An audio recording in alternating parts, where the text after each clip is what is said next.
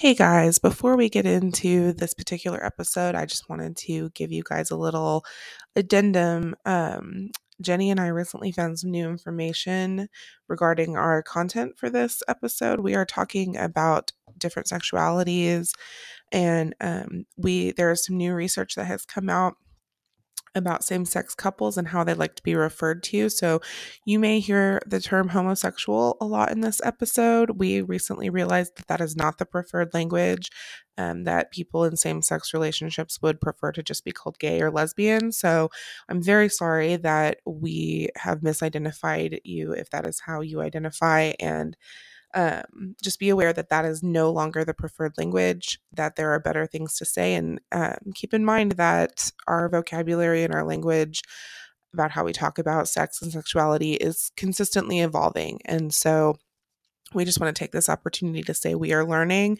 we are growing. And so when you hear this in the podcast, just know that we know better now and we will do better in the future. All right, let's go. Thank you.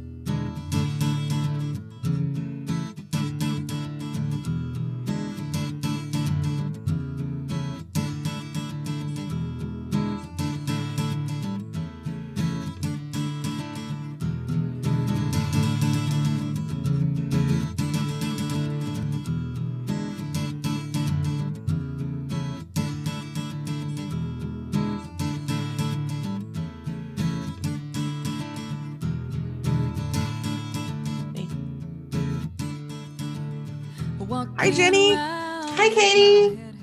Welcome to Screw Everybody, a sexual health podcast where we're going to be dis- discussing facts and some opinions about having a healthy and fun sex life.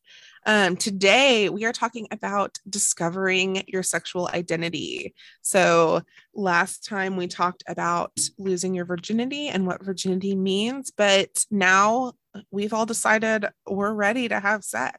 It's time. Um, we've decided what that means to us and we're ready to to get there. So how do you know who you want to go have sex with? Um, how do you know what your sexual identity is? Because it is a complex thing.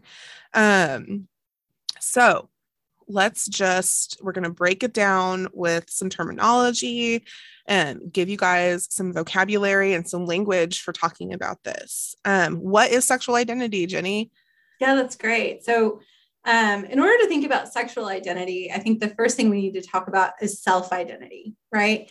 Um, so, your self identity is basically your sense of who you are, right? Who you are, what you're about, what are the characteristics that you embody. And, and that's sexual- true of everything, right? I am a mother, I am mm-hmm. a teacher, I am a brunette, right? These yes, are all things, I am a feminist, right? Yes, uh, I am a uh, wife. These are all things that play into our sense of self, and right. your sexual identity is just part of that. It's just a part of that, yeah. And it and so your sexual identity really encapsulates a couple of different like core components that we're going to talk about today. But I do think it's important to mention that your your sexual identity is valid independent of whether or not you have or intend to have sex, right? This is about who you are as a human being. Um, and it does not require validation through sexual intercourse, validation by other people. The only person it requires validation from is you. And you can change your mind.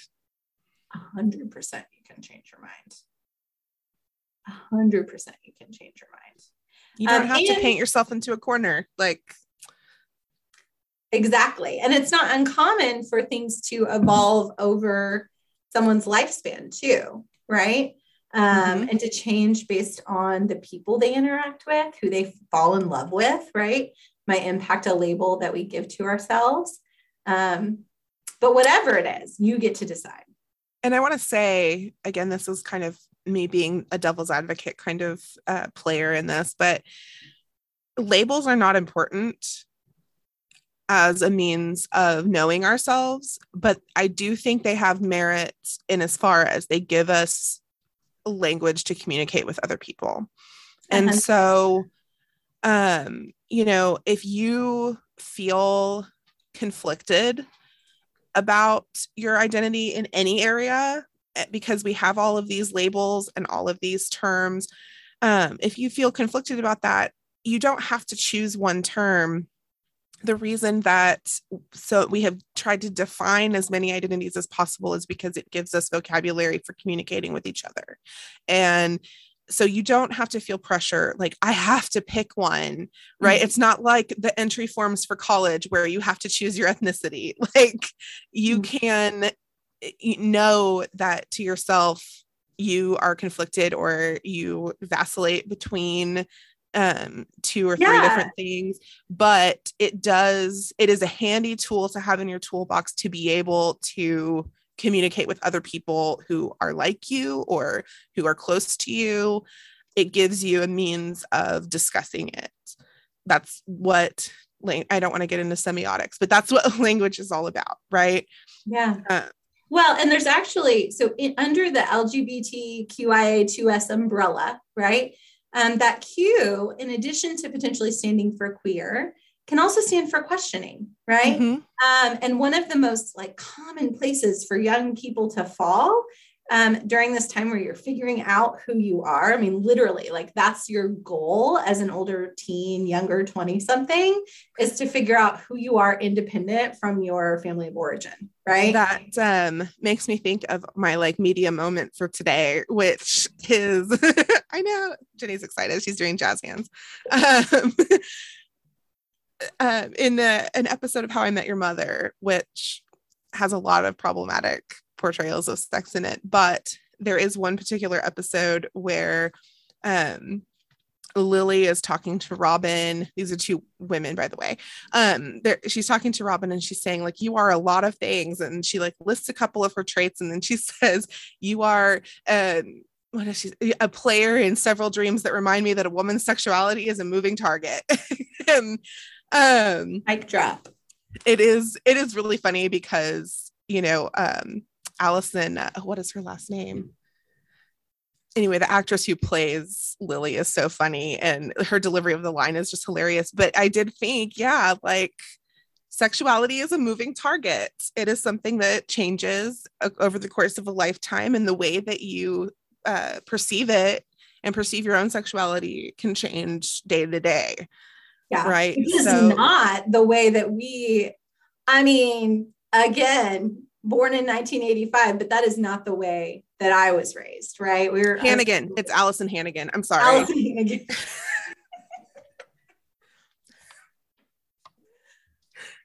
Uh, I'm sorry. Yeah. No, uh, so, but let's let's talk about how we might at least start defining our sexuality. Let's give ourselves some terms and some ideas that we can at least start putting ourselves checking some of those boxes.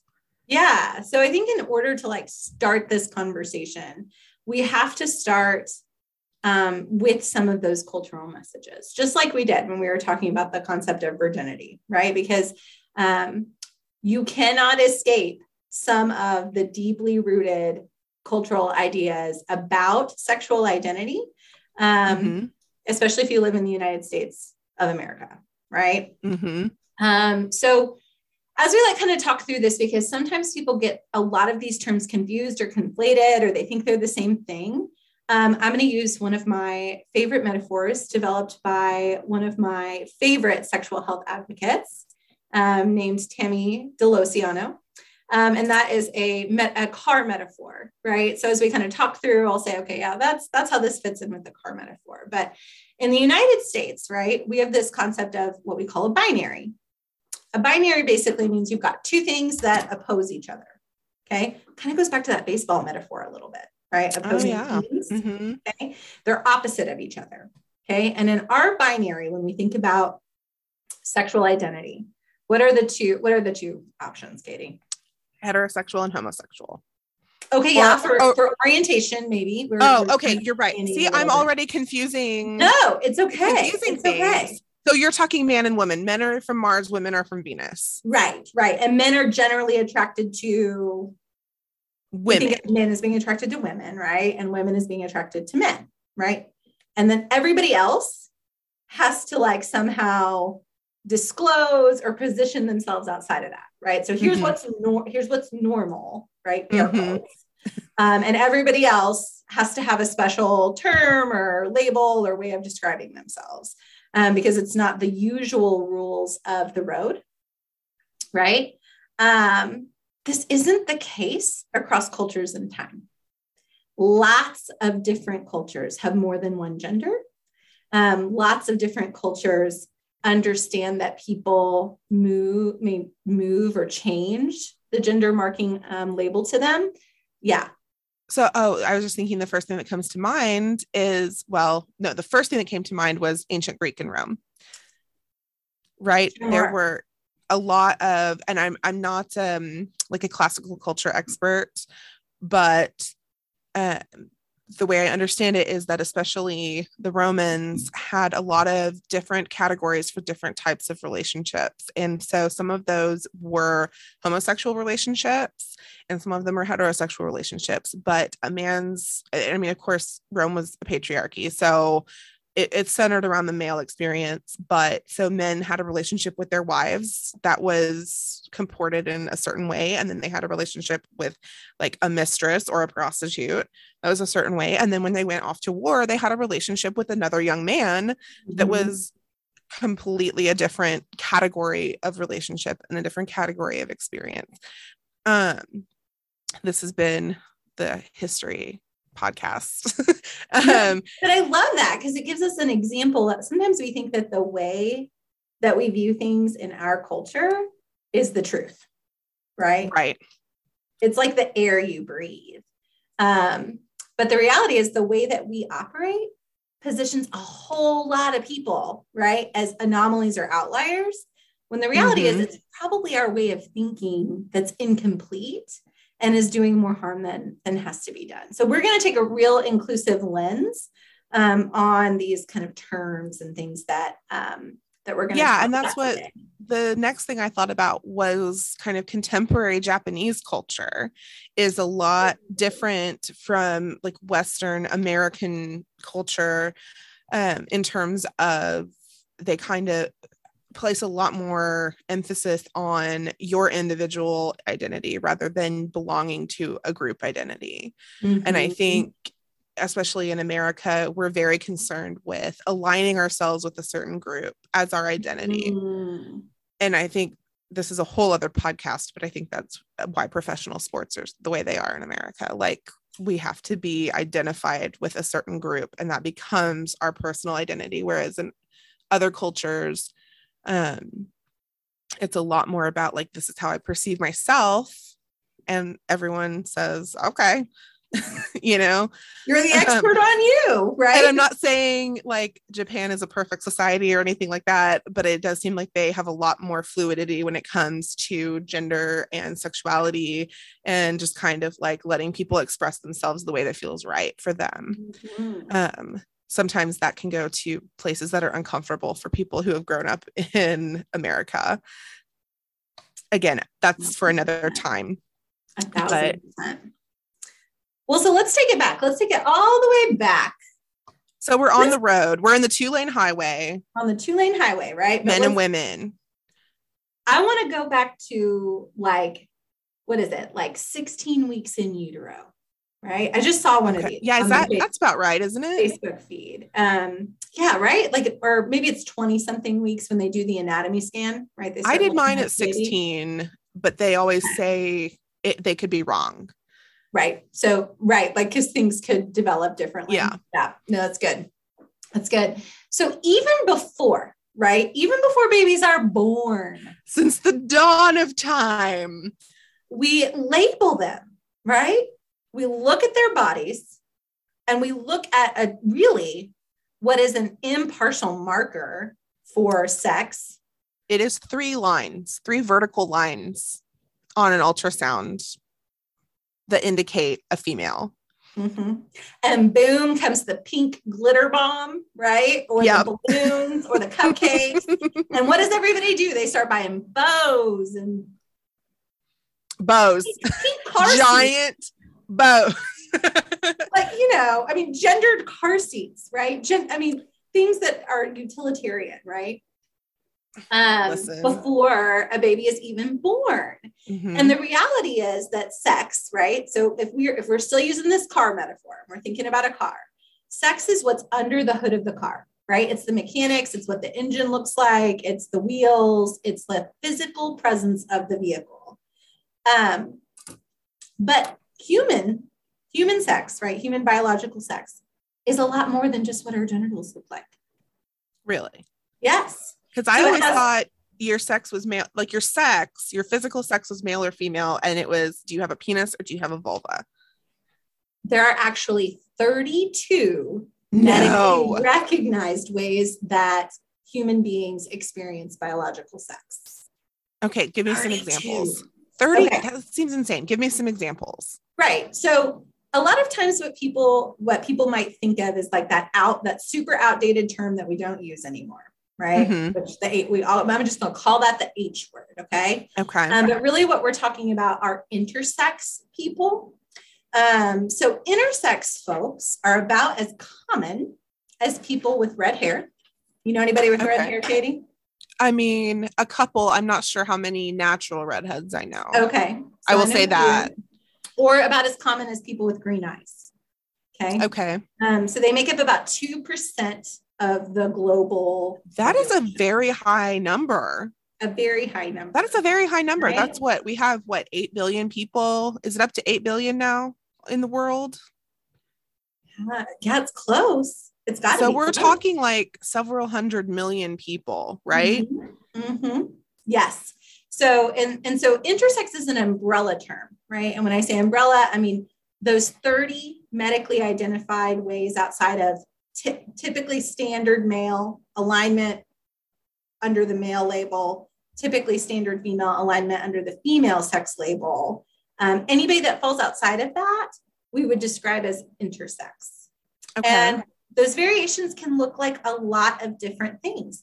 Some people are not even identified as intersex until they're until they die, right? So for some reason, somebody has to do a um, what's it called when you have to do that procedure where they figure out cause of death? What's that called? An autopsy. An autopsy. Mm, an autopsy. Um, and they may, you know, operate on a person with a vulva and find that they have internal testes instead of internal ovaries.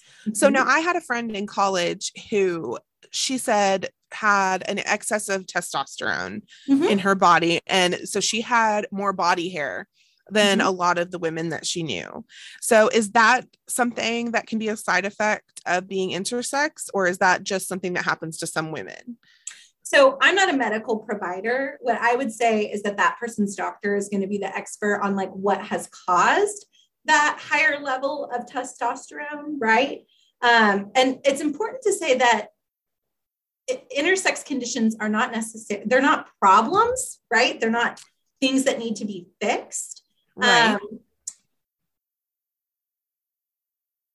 and there are there's a lot of different kinds of variation that can occur. if that makes so if these aren't things that need to be altered or um, like dealt with in a medical way, why do we have this differentiation?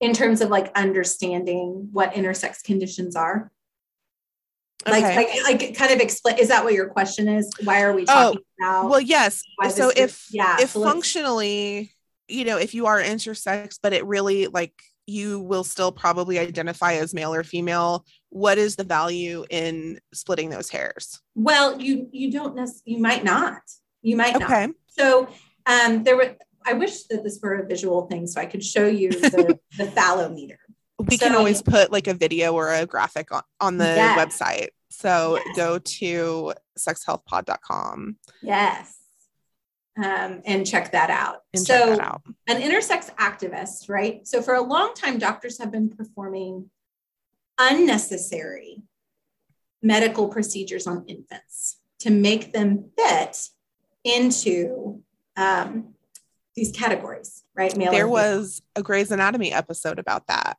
there where we go. a young woman had been born with a deformed penis and so they turned it into a vagina and she was But was like it a deformed penis or was well that was what body?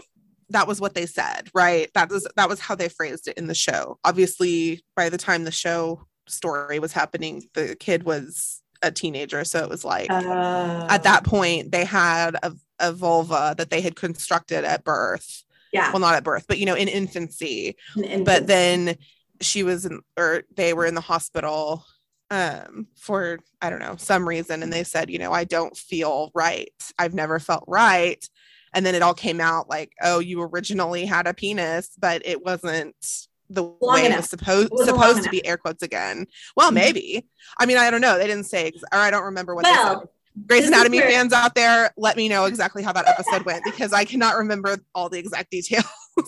no, you're doing great.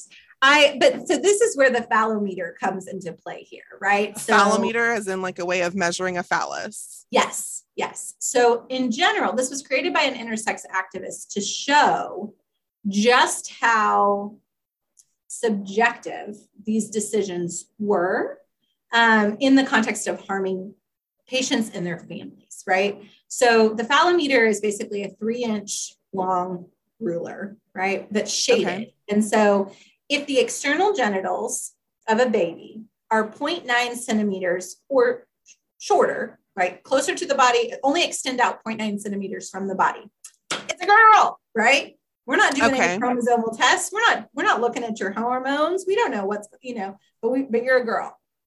If it's 2.5 centimeters and longer outside of the body, it's a boy. So what about and, people who fall between 0.9 and 2.5? So this is where the surgeries come in. And sometimes surgeries okay. are, were, be, were and are being done without even parents knowing about it, right? Really? We are so uncomfortable with things that fall outside of this binary system that we would generally mutilate infants in so, order to make them fit. How do you let's let's pretend that you have a baby who falls in that in between, let's say they're like 1.5 centimeters. Okay, so they're like right in the middle. So if you're thinking, well, I want to make my kids' life easier for them, how can I help them, you know, fit better into one sex or the other? Because I, I don't want them to have confusion. Like, is that a is that a consideration? And then how do you determine like what other factors go into determining like do we have a large clitoris or do we have a small penis?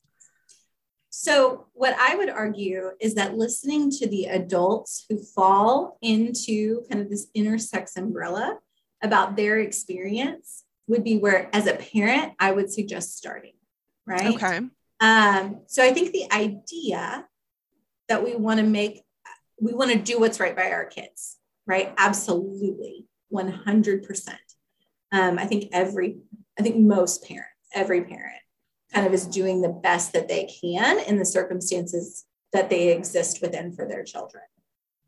And from what I've read, right, it seems to be that any kind of medical intervention in this area tends to do more harm than it than it helps. Okay. Right. Um, sometimes folks don't know their intersex until they hit puberty and the secondary okay. sex characteristics that show up. We have no way of really knowing um, what the internal workings or chromosomal workings of that um, baby are.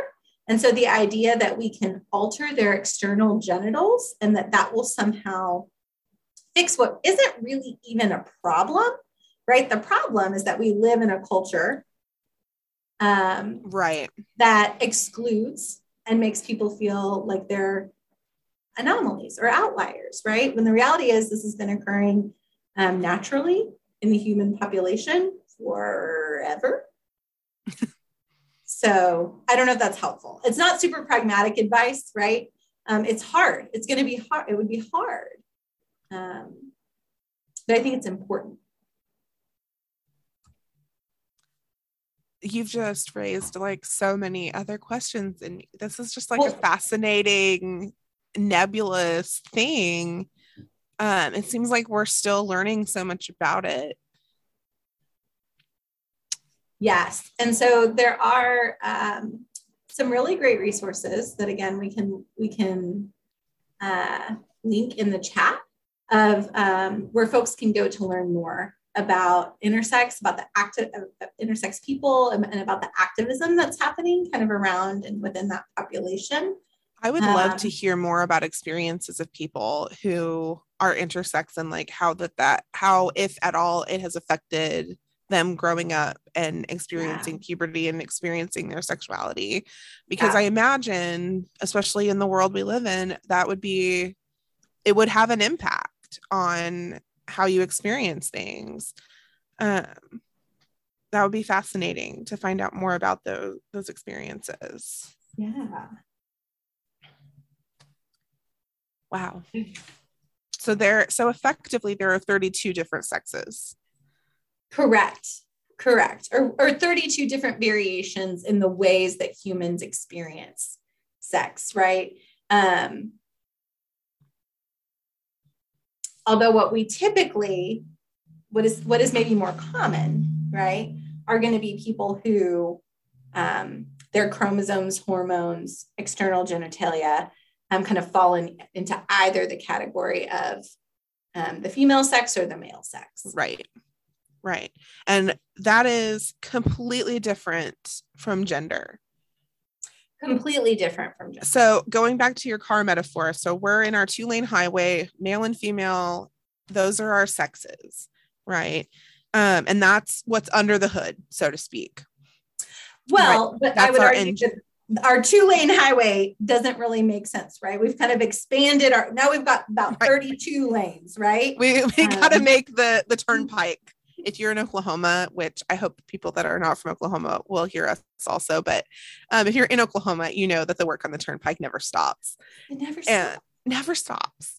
um, they're always repaving and adding new lanes.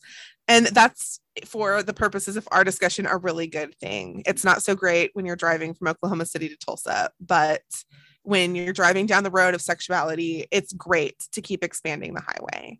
Yes. Uh, yeah. But the sex that you are, whichever one of those 32 lanes you are in, mm-hmm. um, or I was kind of thinking like if the majority of people will kind of either fall into male or female one way or the other, let's th- say like either you're headed east or west, right? So like east is female, west is male.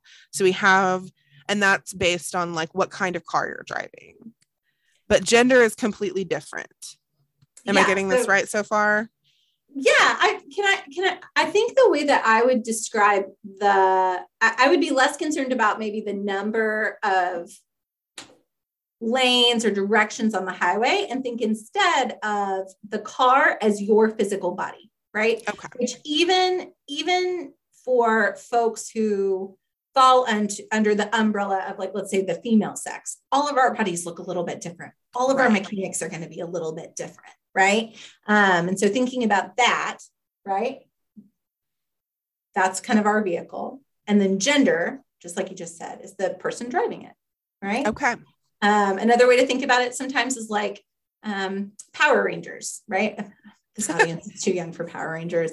I'm not even going to go there, but you know what I'm talking about, Katie, where there's like somebody inside yeah. the Megazord and they're uh-huh. like powering it. And yep. that person could be male, it could be female, but the Megazord looks exactly the same. Exactly. Yes. Mm-hmm. Um, so, you know what? We'll, we'll put a link into like a YouTube video of Power Rangers and everyone, if you don't know Power Rangers, you'll get it then.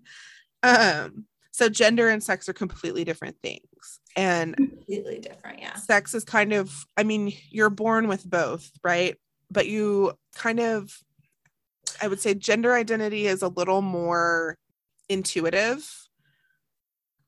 Um, so they do, so the emerging science right now does say that they believe that there's there are elements of the brain that develop in utero that start to map some of those things related to gender identity. But another really important concept about gender identity is it's super social, right? So, so it's not nurture or nature, it is both nurture and nature. Everything, everything together all at once, probably, right?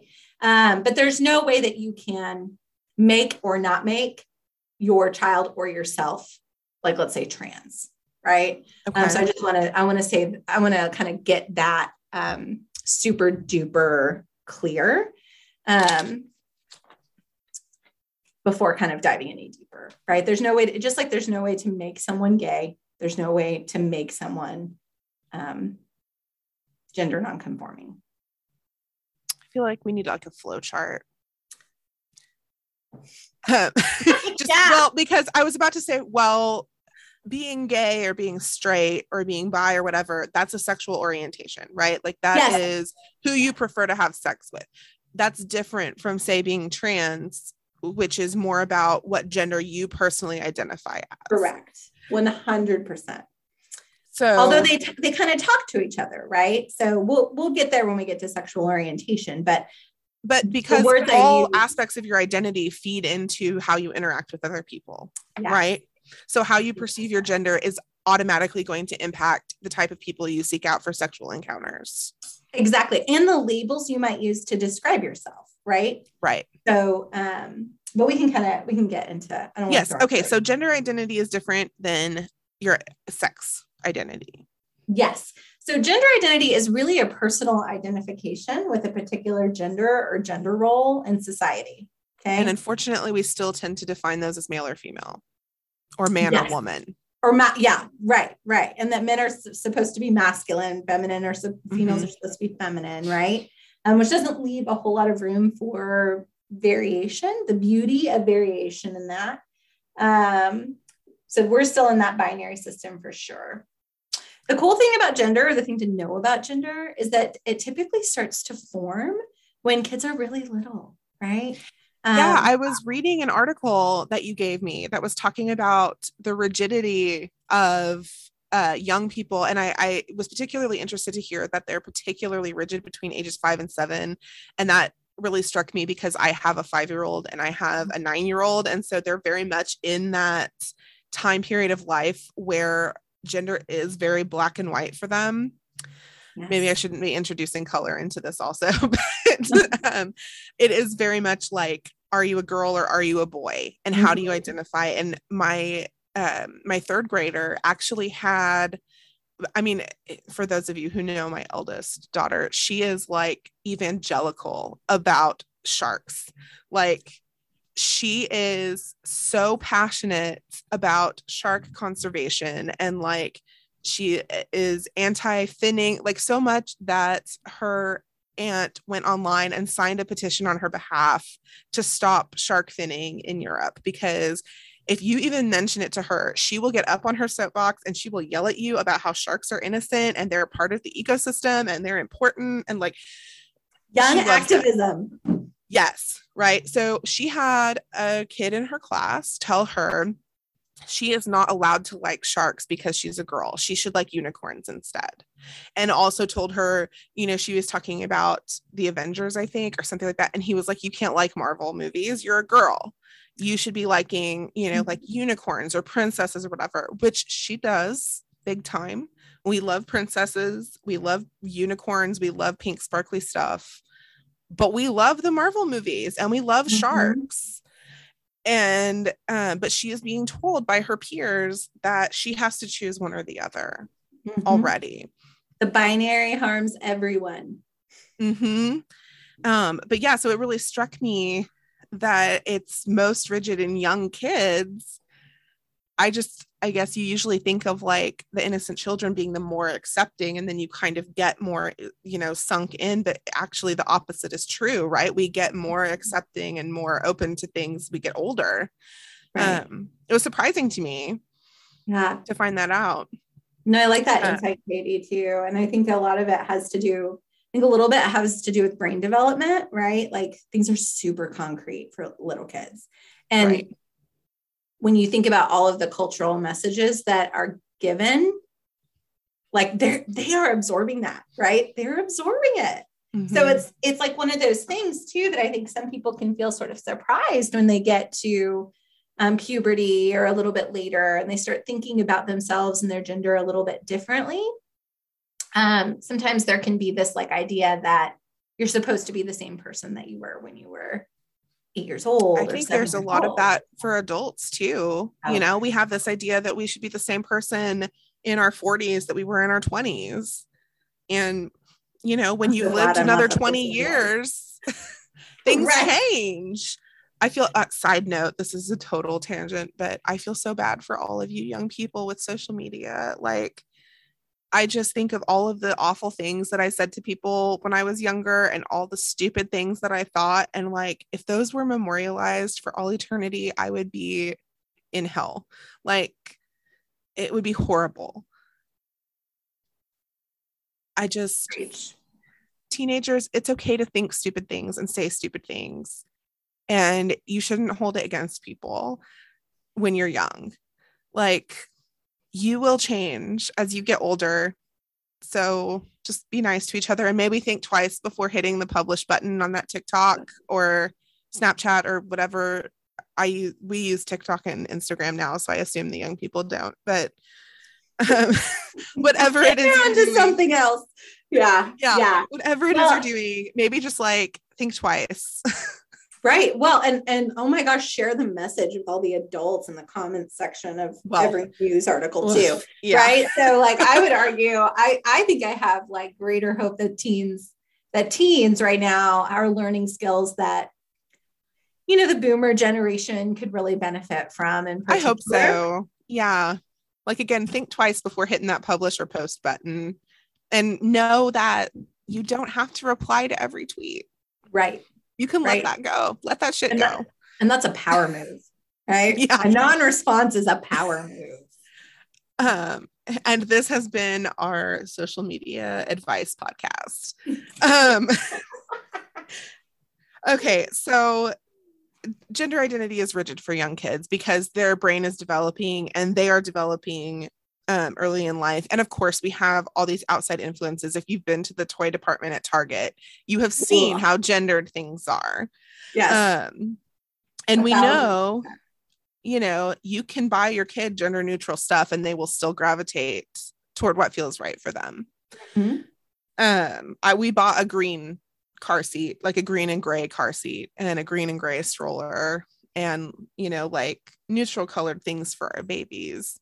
And my kids love girly stuff. They won't wear jeans, they'll only wear dresses. Um, right now anyway. But you have the opposite of that sometimes too. Mm-hmm. You know, you have parents who put their babies in giant big bows and dress them in pink frilly dresses and then um their kid grows up and when they start making their own decisions gravitate toward the opposite things mm-hmm. um mm-hmm. so they will figure it out, I guess is what I'm saying. I don't know what point I was really trying to make other than that cultural influence has a huge part to play. Yes. Well, and and to not be surprised, right? When you get to the place where you're starting to figure out who you are, um, mm-hmm. if that is different from um, who you were as a kid, right? That that is okay, that that is common, that um, whatever identity you identities you whatever labels you ultimately end up using to describe yourself are valid.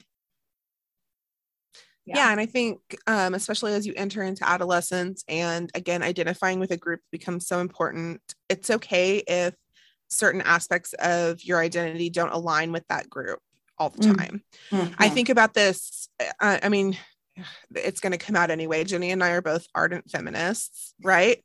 Um, there's not going to be, if you've listened to us talk for more than 15 minutes, you've probably gleaned that. But um, I think that there are definitely some instances with the feminist movement where women who are more feminine or embrace the like more girly side of things are kind of uh, denigrated by the mm-hmm. feminist movement because the mm-hmm. expectation of identifying with that group is subverting gender norms right mm-hmm. so you get into these kind of little uh, these insular arguments within an identifier of like can a housewife be a feminist you know like mm-hmm. um and so yeah. i think it's important to reiterate that like you need to use your intuition. You need to be who you are. And if you believe in women's rights you are a feminist whether you are a housewife and love to wear dresses every day or if you work outside the home and wear nothing but pants or jeans and flannel shirts right? Like femininity presents in different ways. Feminism presents in different ways. And i'm sorry i feel like we're leaving the guys out of it. Like Well, right. But I mean, the And- same goes, the same goes for men, right? And the same goes for all of the folks who fall outside of the binary too.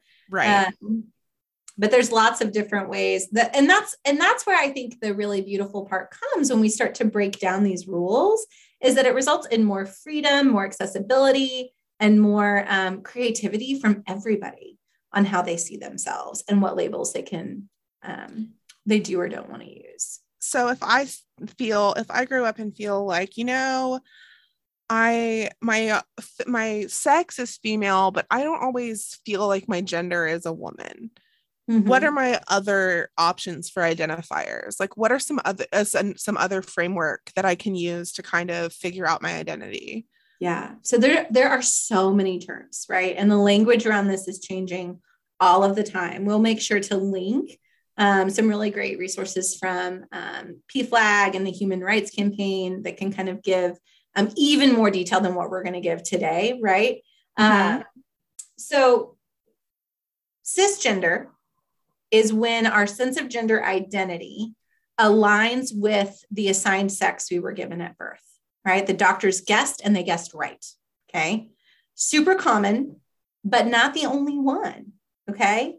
Um, the word trans, or when we think of kind of the trans umbrella, we're talking about people whose um, sense of their gender is different than the sex that they were assigned at birth, right? For some people, that can mean um, like if someone was born with a penis, right? They were given the sex Mhm. um, assignment of male, um, but they see themselves as a woman, right? Um, that that might be capsulated by the term trans. Okay. But then we also have words like gender queer, non-binary, gender non-conforming that even go kind of like outside of those two options. So Right? when we say gender queer, what are we really talking about? I think that a lot of older people, especially, may not really understand what that term encompasses. I think a lot of people understand cisgender and they understand transgender, but things like gender queer and gender nonconforming are a little bit harder for people to adjust to who are not familiar. Yeah, yeah.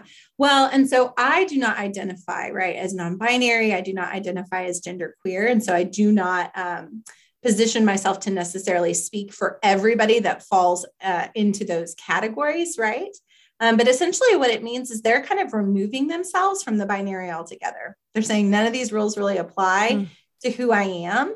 Um, you might see people's sense of identification change day to day you might see um, folks, and right now we're just talking about identity, right? We're not even talking about expression, which we'll get to in just a second.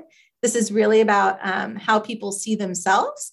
And so, This is like if, the box that we check on eharmony.com. yeah, does, has Right. harmony gotten a little bit more, Oh, I don't know. Should we use a different Bumble? Should we use Bumble? maybe Bumble? I don't know. What's yeah. a, what's a better than eHarmony? I don't know. It's been a long time since I've I don't. dated online. yeah, haven't haven't uh. I was back before I could do it on my phone. I had to power up my laptop. Oh gosh. yeah, this is. We've got to get some guests on here because yeah, like Yes. I've been married. I've been in the with the same person for 15 years now. So like, I don't even know. But um, but what we're talking about right now are like the boxes that you check on whatever dating platform you're happening to use. Right. This is how you find other people who identify the same way. Yes. um, if you want to.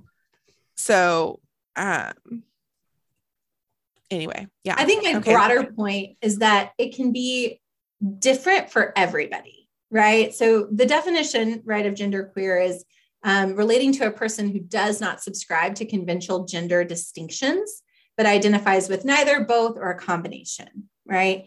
Um, and so that's going to vary from person to person. I love that. I love a maverick. I like these people that just are like, you know what? I'm gonna do what I want. It's beautiful. It's nice. It's nice. Yeah. Uh, And then related to that, right, we've got gender expression. yeah. Um, so sex is the vehicle we're driving. Mhm. Gender identity is the person behind the wheel. Right. And then gender expression is going to be like all the things that we do to dress up that car, right? Do we have fuzzy dice? What color is the car? Do we have decals? What's going on? the coexist sticker on the bumper. Yes. Yes. Um, and so again, a lot of times gender identity and the way somebody expresses it align.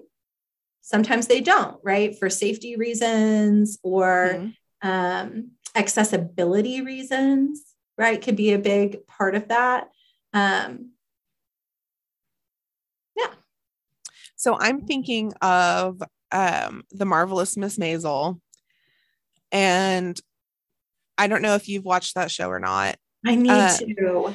You should if you haven't, but there is a character played by I cannot remember any any people's names today. Um, she was um, oh God, what is her name? Hold on, I'm gonna look it up. Give me one second. Yeah. Uh, Katie Googles. Uh, let's see, marvelous Miss Maisel. You should watch it though. It's really funny. It, and um, well, you know, it's made by Amy Sherman Palladino, so you kind of know what to expect. Mm-hmm. Um, cast. There we go. Alex Borstein. Mm-hmm. You know, mm-hmm. she's she's the supervisor from the Lizzie McGuire movie. Oh my um, gosh, McGuire. anyway, she plays this character Susie in the show, and um, she it's kind. I haven't finished the whole series, so I don't know if it ever is completely made clear whether she is a lesbian or not. But her gender expression is very male, very right. Masculine. She it's very masculine. She works in a yeah. comedy club as like a promoter slash sometimes like bartender, sometimes bouncer, whatever. She becomes um, Mrs. Maisel's really good friend and like helps her get her comedy career started. Um, but yeah, for this show takes place in the 1950s. And so the way she dresses, she wears like suits and slacks and ties and like a like a mm-hmm. newsy cap and she keeps her hair pulled back. And so she presents in a very masculine way. Um, but there's also no ambiguity like she is not a man mm-hmm. right mm-hmm. she clearly identifies as a woman and again I, I haven't finished the series so i'm not sure if she identifies as a lesbian or not but um yeah so th- this is just what this is making me think of is like yes. she is a woman but she kind of presents herself in a masculine way uh, so her gender expression is more male yes no, I love that. I also sometimes think of um, Billy Porter, right? Yes. And all of Billy Porter's just like beautiful play when it comes to gender expression. And I think um, there was a quote I read from him recently that was something like, um, uh, like the magic knows no binary or something like that. Mm. Um, just absolutely um, beautiful. Yes, I really admire his style because it is it's like the most masculine looking ball gowns you would ever see. You know what I mean? Chef's just yes, they're it's perfection. They're beautiful. I'm really jealous that I didn't think of that before you. No. yeah, wonderful. Yeah. Um, and so, one of the really big parts too about uh, gender expression involves um, pronouns. And so, there's probably mm-hmm. there's a lot of I don't know. I work in the nonprofit sphere, and so everybody's got them in their email signature. But there's a lot mm-hmm. of anx- I would call anxiety, and sometimes um, pushback and over analysis Mm. Yeah, pushback definitely, but also over analysis in the Oklahoma area about pronouns and introducing people with pronouns, right? Um, it's not a big deal. We all use them and we all want to get it right, right? Because we all, sure. I mean, if Southerners appreciate nothing else, politeness is something. And I will uh, say this as an English teacher, the Modern Language Association or MLA, if you are in high school right now and writing papers for your English class, um, MLA guidebook now says, and I believe AP guidebook now says also if um, you are referring to someone and you aren't 100% positive, you should say they, or like it is completely acceptable to use pronouns like you and they to describe people in an article or a paper um, as kind of a generic pronoun that mm-hmm. encompasses everybody. Um, mm-hmm. So it's grammatically correct, it's socially correct. And so just saying, just throwing that out there. Yeah.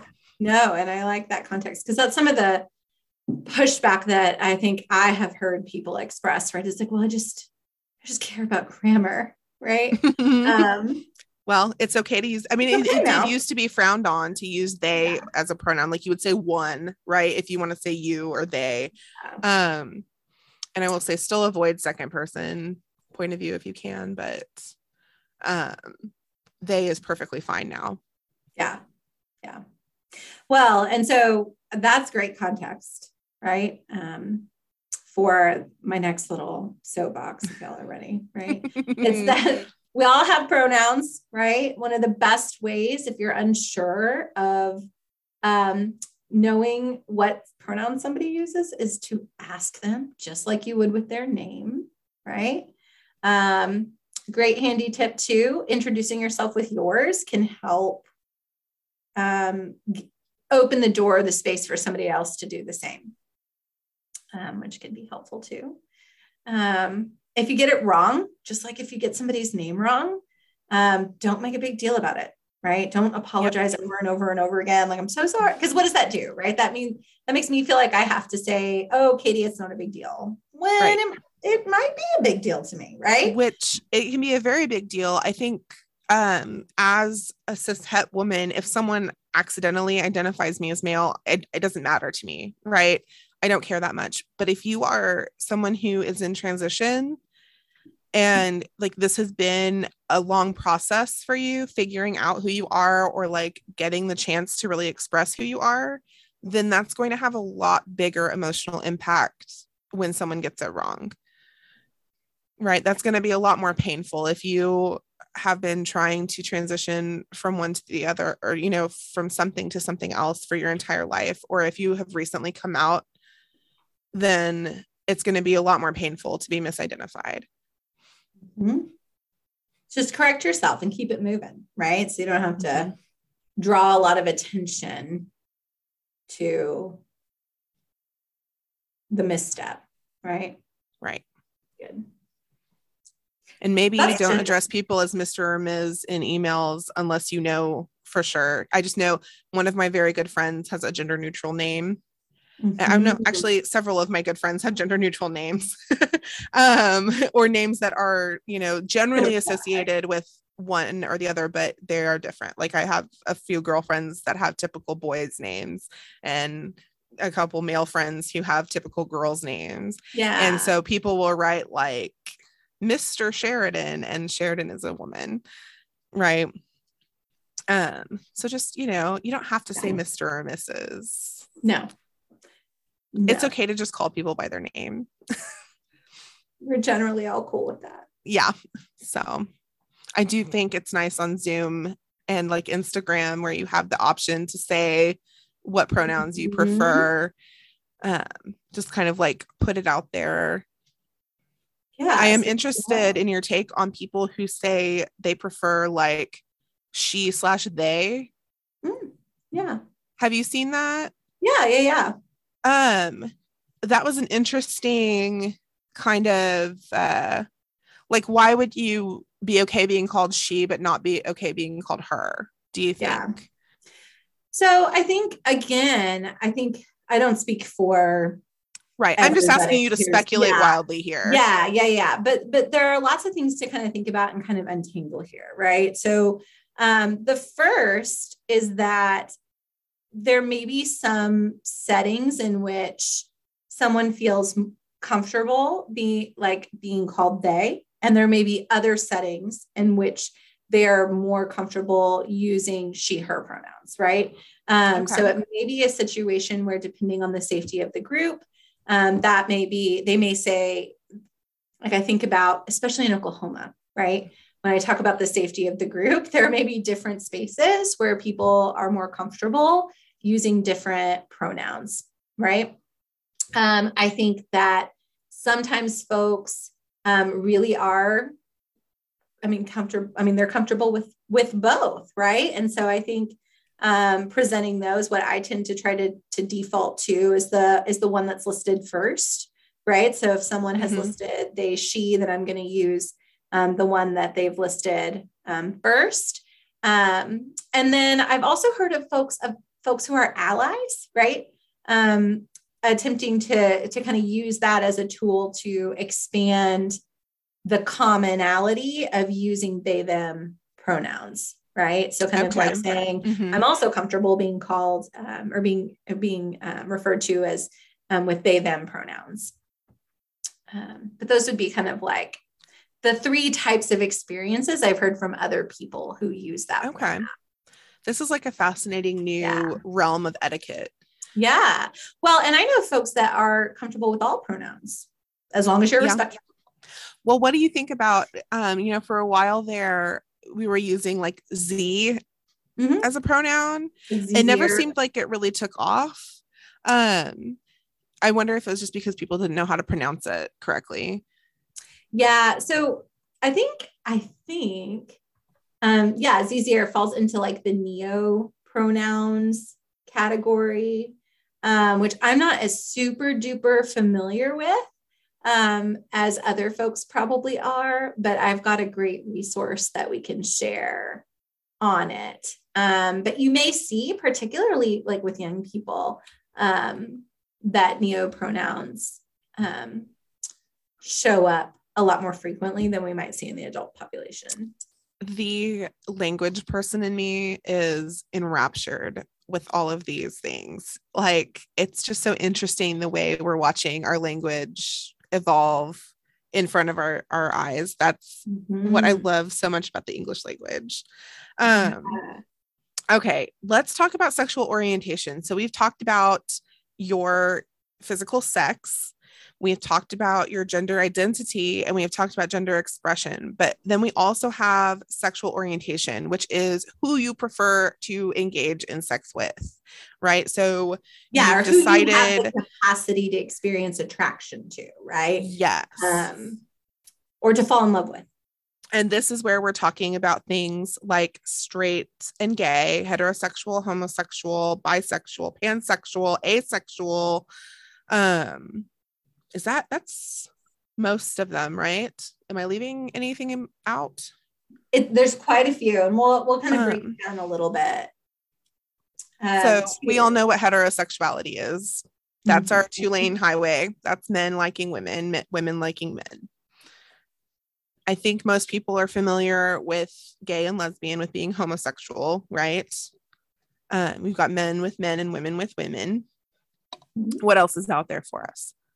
Yeah, so the the bisexual and the pansexual umbrellas kind of encapsulate a couple uh, uh, can encapsulate a lot of different things. So um, in general, like if somebody identifies as bisexual, it means they have the capacity to feel attraction to more than one gender, right? So, what do we think about the Kinsey scale? In terms of like using it as a way to describe our experiences or as a way to talk about well, like, I only ask because the Kinsey report posits that, I I mean, I feel like it would posit that everyone is bisexual to a certain extent because everyone has the capacity, in theory, to be attracted to either sex, or either gender. Mhm. right? Because it's a scale. So if you are Mhm. unfamiliar with the Kinsey report, I- don't know. I am not as up to date on like on, on all of this as maybe you are, Jenny, but um, I mean, it came out in the 50s. So it's like Right. it's old research, right? And not the most ethically obtained es- research either. So, you know, mileage may vary with the Kinsey report. I like but- that. Sense may vary. Um, well, if we're going with the car metaphor, right? um, I like it. But he says there's a scale from one to six one being like completely heterosexual six being completely homosexual but he what he says in his report is that everybody nobody or almost nobody is a one or a 6 almost Mhm. everybody falls in the middle somewhere somewhere in between. Yeah. Well, and I think too, I mean, uh, Kinsey's research has informed like human sexuality research enormously over the last like, I don't know, I can't do math, the last 75 years or um all those pieces too, but you can even see how the binary shows up here, right? People are in on, on a scale between two things that are opposing each other, right? with homosexuality on one end, right. heterosexuality on the other. Um, it doesn't leave any of that room for variation in gender um, or in um, being attracted to multiple genders, right? Because if we don't recognize the variation sure. in gender identity, then it becomes difficult to recognize the variation in sexual orientation as well, right?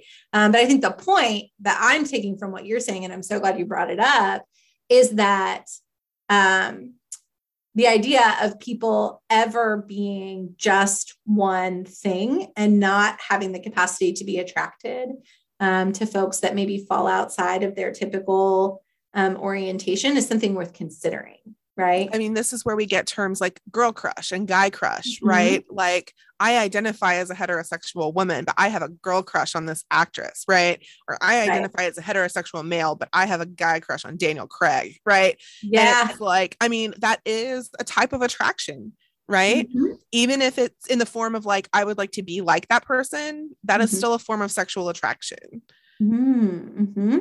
yeah or even thinking about so nowadays we're even kind of teasing out like romantic or emotional attraction and mm-hmm. and physical or sexual attraction right and recognizing that those two things can also be thought of as separate right so if we're, if we're using our car metaphor um, sexual attraction can be thought of as like what gets your motor running Love and it. then emotional or romantic attraction can be thought of as what makes your heart race right and those two things might actually be different right? You might and be that's why attracted. That's kind of how gender expression comes into play then too, right? Because maybe you identify as homosexual, but you will gravitate more toward someone who is also homosexual but presents in a certain way. Mm-hmm.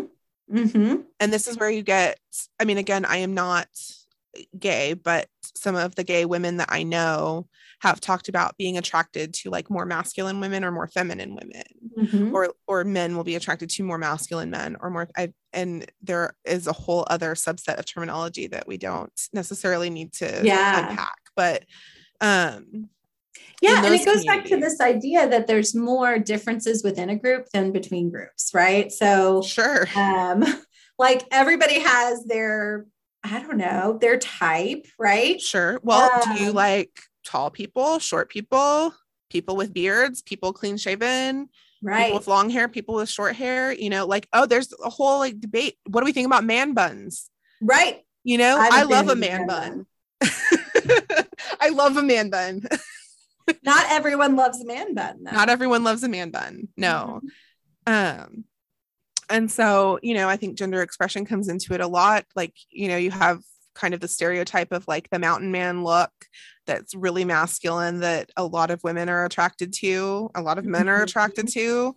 Mm-hmm. um and then or you have like the more what uh, the like metrosexual right? That was like the big term in the 90s for men who are very polished and very like groomed and hygienic men. Hygienic, hygienic. men had a special well, name but it was considered kind of more feminine, right? Like men get who get manicures regularly and facials regularly and mm-hmm. who spend mm-hmm. a lot of time on their hair and and you know the mm-hmm. way they mm-hmm. dress and um like maybe wear more fitted clothing and so they present their gender expression in maybe what we would say is a more feminine way mm-hmm. but are mm-hmm. still very attractive to heterosexual women. that makes sense. Yes, a hundred percent. Okay, so if bisexual is about at least two genders. Pan is like, think of like a panoramic photo, somebody mm-hmm. who has the capacity to be attracted to any gender, right? The gender doesn't really make the difference in who they're attracted to, right? So sometimes you'll hear people say it's really about the person. It's not about like how they present or what their body parts are for me, right? It's really about who that person is. And so I do just want to add like a caveat to all of this is that the capacity for attraction to someone doesn't mean you're automatically attracted to them. Right. So right. if I identify as um, heterosexual, right, or straight, I have the capacity to be attracted to men. I am not attracted to every man I meet. Right. Exactly. exactly. Not even close. I can't I can't even tell you how true that is. right. And I think that is something that actually has been made light of in a lot of media concerning homosexuality, where um, homosexual men in particular have had to make a point of saying, like, just because I'm gay doesn't mean I want to have sex with you. Correct. Like which yeah. is ridiculous, right? It is ridiculous. It's I mean, that's like, really all there is to say about it's it. So like, it's so othering, and it just like, yeah, yeah, it's ridiculous. Well, what it, I mean, it is a fear that our culture has put into men about not presenting their gender expression mm-hmm. vehemently enough, and so they're worried that if a man has a capacity to be attracted to them, that they will be, and they will have to somehow defend their Gosh, can, can you imagine being so self-involved that you assumed that well i mean like yes, is every woman a- attracted to you bro? Like, well okay now listen i mean again this is a whole other podcast but yes i think a lot of men do think that mm-hmm. every woman is attracted to them. Uh, looking at you jared leto. Um Oh my gosh, I love it. I love it. And I think it's also too important to hit on the fact that there are variations in the speaking of attraction, right? And the capacity for attraction and not being attracted to everybody. There are also words to describe the frequency with which people experience um, sexual attraction. Um, so, someone who is um, allosexual or alloromantic is going to experience sexual attraction or romantic attraction pretty frequently. Hmm. Somebody who is demisexual or demi-romantic, um, less frequently, or there may be special, not special, there may be specific criteria that need to be met before somebody experiences sexual or romantic attraction. Like they might need to have a pretty strong emotional bond mm-hmm. formulated before sexual or have been bought a nice steak dinner. Listen, whatever the criteria are. But um, people will tell you, I mean, they'll kind of explain, right? And the most common um, piece of it too is that is that kind of that emotional connection. And then folks who are asexual or aromantic don't usually experience sexual attraction or romantic um, attraction. So we would say that allosexual people are slutty. Not necessarily. So so feel, remember that feeling feelings of attraction. Okay, I have so much to unpack about the word slut, but let's just well, okay, yes, going with it. Let's let's um let's pretend that slut is an okay word to use and we are not shaming anybody for being right. slutty. What we're really talking about, what I'm really taking away from that is like someone who has a lot of sexual activity, right? Right. So so just because someone has does have sexual attraction does not mean that they're acting on sexual attraction all the time. Okay. Right? It doesn't enough. mean that they're uh, they may they may be in a monogamous relationship. They may not, right? They may have lots of sexual partners, but there again, lots of variation within groups, um, more variation with, within groups and between them, right? Um, and it's important too to note that again, romantic orientation and sexual orientation are separate. So someone may be alloromantic and asexual, meaning they do experience romantic attraction, but they don't experience sexual attraction. Or someone might be um, alloromantic and demisexual, meaning they experience romantic attraction, but there are these like certain criteria that they need to have met in order for them to experience sexual attraction to someone. So just lots of different words that you can think about in terms of of who you are. Yeah, uh, so yeah, this is like a fantastic grab bag of like things that you can make of yourself and um, ways that you can identify yourself to others. So I think the crux of this really comes down to where is the value in selecting these identifiers? When I say I am a cisgender heterosexual woman um also heteroromantic as far as I know, right? uh, I'm, so far. well, I'm just saying, like, the right woman hasn't come along yet. I suppose mm-hmm. if she mm-hmm. did, things might change. But for me right now, it it's men. It's my husband. Mm-hmm. Um, has been for my whole life, pretty much. Um, yeah. we talked off mic about uh, the the performance of sexuality in college, especially among women, mm-hmm. um, girls kissing each other for the benefit often of male spectators. Mm-hmm. Um, so, you know, make of that what you will. Um, but so when I choose to identify myself as those things, what does that do for me? Yeah. So when I when I and I'm really going to frame this kind of like in terms of like like the adolescence, right? Um, mm-hmm. But I think it applies to adults too, um, in a lot of ways. So one of the biggest things that adolescents are doing, uh, that teens are doing right now, right, is you are figuring out who you are in the world, right? Who am I? What kind of person do I want to be? What kind of relationships, whether those are sexual, romantic, or not, do I want to be involved in? And what do those people look like, right? Like who um, who is the kind of person that um, I want to be with if I want to be with somebody, right? What are my values? What's important to me? And ultimately, your sexual identity is just one piece of that, right? Um, these are big questions, and lots of adults don't even have the answer um, for themselves, which is also okay. Um, but the bigger picture on that is that it's okay to not have it all figured out today, right? Mm-hmm. Um, and it's okay to have questions and to wonder about things, which is also something that teens experience, right? Sexual feelings are kind of emerging. And so being able to have language around what that those mean for you can be really powerful. Yeah. Well, and it helps you pick the right person to have sex with, right? Right. Like right. If I am a homosexual, I want to make sure that I'm having sex with another homosexual person probably just because maybe. we both maybe we bisexual, all went, maybe pan. Well, maybe, yeah. Um, but we we want to be clear in our expectations, mm-hmm. right?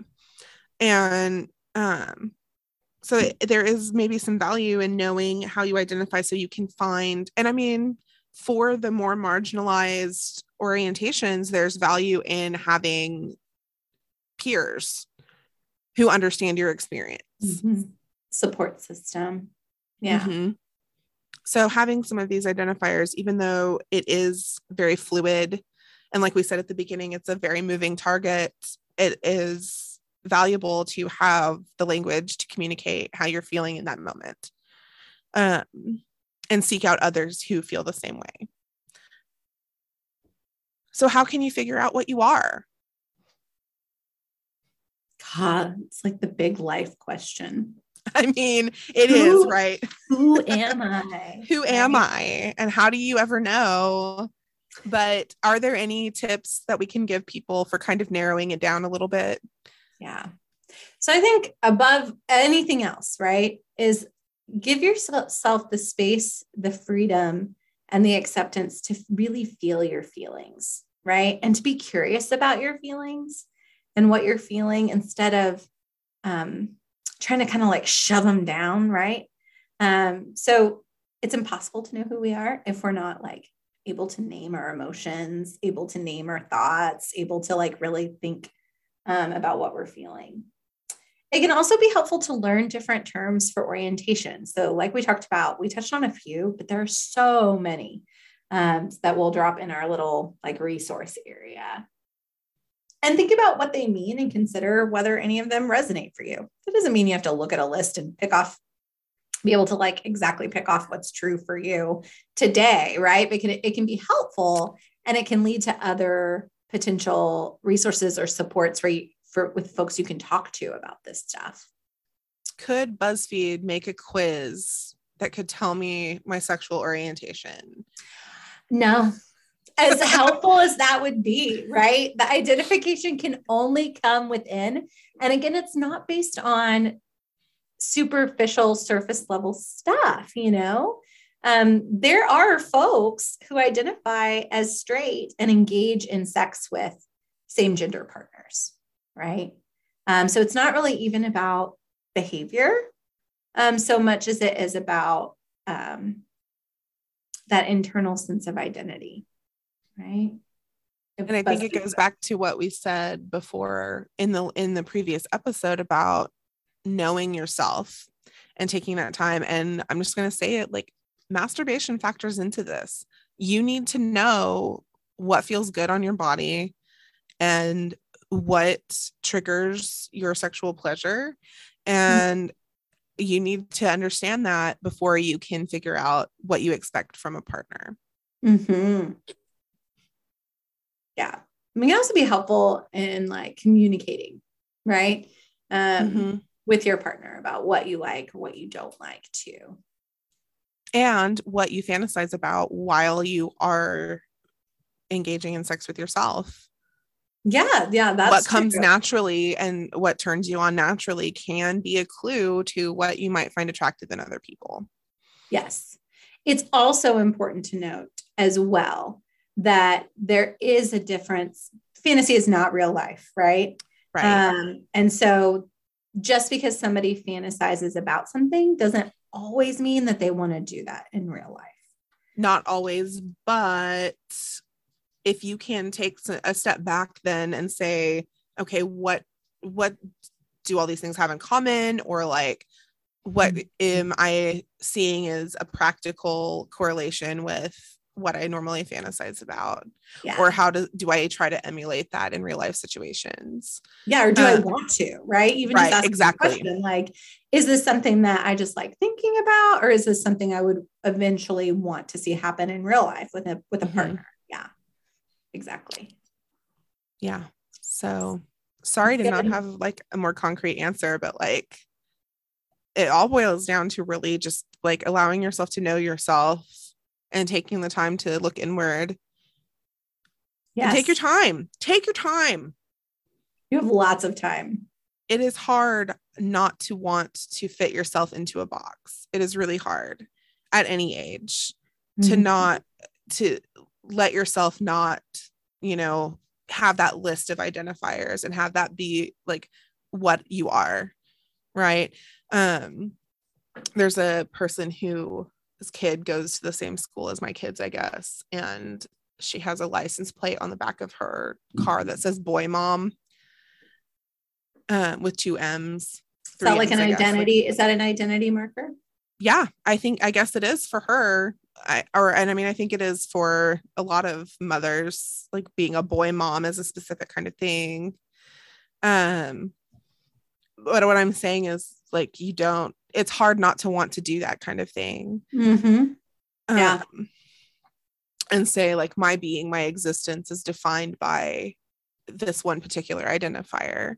Yep. Um and I think a lot of non heterosexual people run into that being imposed on them by others as in like your sexuality is your only identity.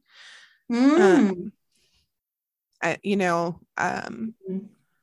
i don't know any pansexual people that i'm aware of but i do know several homosexual people and i know that they struggle with that being the only way people perceive them right mm. like they're the gay one mm-hmm. i think people of color struggle with that also Mm-hmm. Um, yeah, we like never want to tokenize our friends, right? Or our peers or our colleagues. Right. Like people are a lot more um than one thing, than any one thing. Yes, yes. A hundred percent. So yeah. like you're, I mean, you're more than if you know, your hobbies you're more than what kind of movies that you like and you're more than what color your hair is and whether you're a parent or whether you're married like there mm-hmm. are so mm-hmm. many identifiers that we carry but none of them are our total being yeah yeah which makes this important work right like figuring out yes. who is important but and not just for your healthy sex life but for a healthy life in general yeah yeah yeah you're the expert and you don't have to know everything today. Yeah. Isn't that a relief? isn't, isn't it just a load off to be like, it's okay to, I mean, you know, we're learning to know ourselves all of life. So, um, that, you know, when you're considering having sex for the first time, think about it for a minute. Think about what kind of person you want to have sex with. Yeah. And then go find them. And then go find them. And then go find them. And then um, talk to them at length and then talk to them, which is what we will talk about in our next episode. Is once you have found a person you want to have sex with, how do you negotiate that? Actually, getting to the point of having sex. So, um, we will talk about that next time.